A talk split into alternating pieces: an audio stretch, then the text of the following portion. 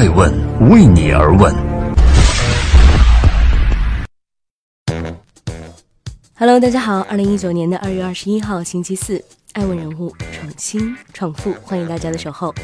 今天我们要来关注的人物是李国庆。离开了当当的李国庆，他说夫妻店最大的损伤是对生活。十九年风雨两茫茫，不思量，自难忘。披荆斩棘，处处化辉煌。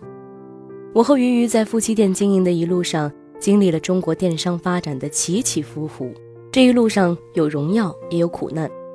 作为当当网的联合创始人，当当 C E O， 今天我怀着激动的心情跟大家宣布，我离开当当网，开始全新的行程。在二月二十号，当当网创始人李国庆以公开信的方式宣布离开当当。从一九九九年十一月，他和俞渝在中关村创业开始，到如今当当网拥有了将近三亿的用户，数百万种图书。李国庆和当当走过了艰难，却也非常辉煌的十九年。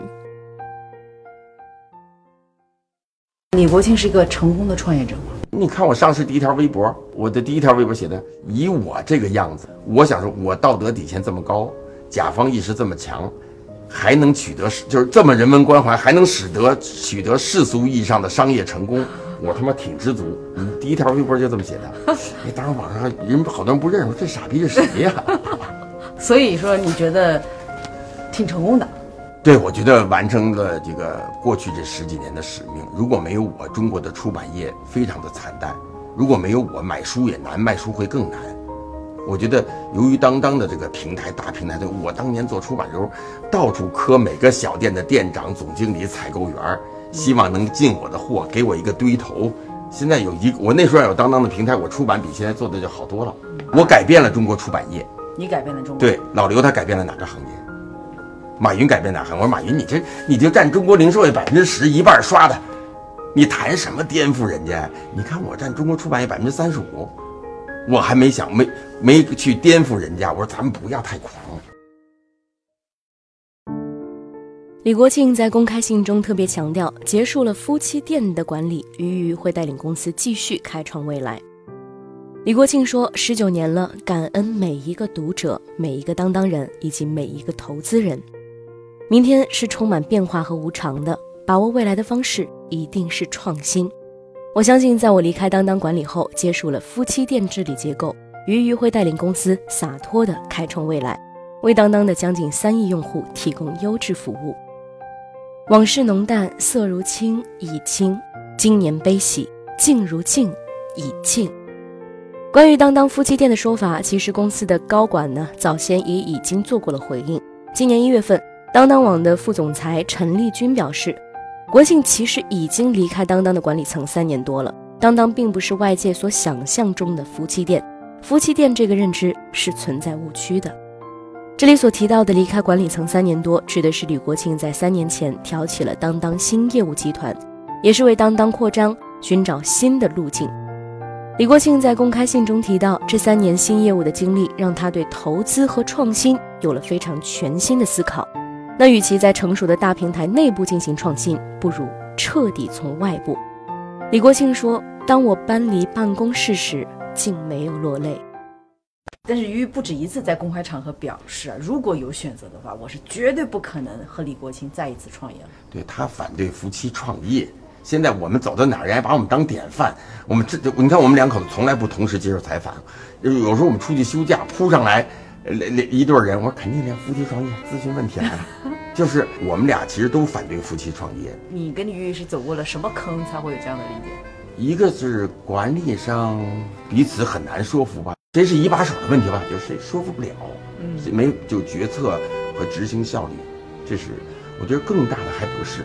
如果说这还可以有点技巧哈，有一点技巧了，我觉得最大是对生活的损伤，嗯，这个是我觉得怎么也平衡不了了。本来给浪漫的，突然要对要理性，要我们弄了一堆规则，回到卧室就不谈工作啊，好，回到卧室不谈，结果气鼓鼓的没说完，又拉着走，咱们去厨房吧，又在厨房又谈上了，你这是谈，你说谈的回头挺激烈，然后回卧室又睡一床上，就睡得着吗？所以我倒头就睡啊，我就已经练就这身本事了，倒头就睡，然后半夜他这他那翻来翻去看书到两三点还没睡，又想起工作什么问题，觉得我做的不对，一看我翻身以为我醒了，说李国庆，哎，这件事情了，我说你明天白天再提什么，接着睡，翻一身又睡了，嗯，我就练出这本事了。估计很多小夫妻都会创业者都会来找你们说，对，大家你看你们是典范，我就学你们来了。对对 对, 对, 对, 对，我们企业不仅基业长青，我们还要家庭幸福呢，对对对，可能吗？那你说那我们怎么还没散呢？对呀、啊，啊，这就是价值观呀，我们是同龄人呀，我六四年他六五年的，我们同龄人，我们那代价值观啊，小时候都拮据过，把社会给社会创造价值贡献看得特重要，比个人幸福重要，比财富更重要。有一个基本的常识就是，创业团队里必须有一个老大。但你和俞谁是老大？他也很强，我也很强。我们有时候在组裁办开会，他就坚决反对，所以我们俩在就是这个问题，其实那么最后实际上是有的时候他妥协，有的时候我妥协，这很痛苦啊。对对对，是，这必定是两个总裁，两个人。我们我们每年呀、啊，我们俩画一圈儿，嗯啊，有时候董事会也是什么事拿到董事会决议。我们俩有分歧也好，一致也好，也许哪些是董事会批准，哪些是我的权利，还是使劲的画了一些圈儿。你们想要改变这样的状况吗？我如果这是一个坑啊，这是一个不适合这个这个结构，就是不适合创业，必须改变。正如李国庆三年前所说的，必须改变。离开了当当网的李国庆有了新的梦想，他想用三到五年的时间达到年用户四千万，再造一个新的互联网文化生态。他说，李国庆，我永远属于值得更大创新的文化产业。我多年来被创新的欲望折磨着，终于在二零一九年再次启程了。我也会再次在文化创新和复兴上为中国乃至世界的文化产业贡献光和热。去年三月份，吴晓波曾经发表过一篇名为《谢谢你，李国庆》的文章。他在文章中写道，在商言商，李国庆应该错过了不少。十九年的创业长跑，他面临过很多的机遇或者新的可能性，无论是资本运营、产业拓展、供应链建设，还是业务创新、决策层机制、线上线下融合，林林总总，日后都可能在商学院的课堂上被年轻的学生们所讨论。但是呢，换一个角度，李国庆却是成功的。他可能并不是一个卓越的、充满着雄心和野心的互联网企业家。但是直到今天，他仍然是中国图书业界最大的大佬。他一直在呵护着自己的那份图书情结。市值十亿美金的当当仍然有独特的投资价值和继续壮大的空间。他与太太俞渝的夫妻创业，也许有外人不足道的纠结与痛苦，可是这也未必不是这对夫妻一生中最美好的记忆时光。开启了新篇章的李国庆，祝福你。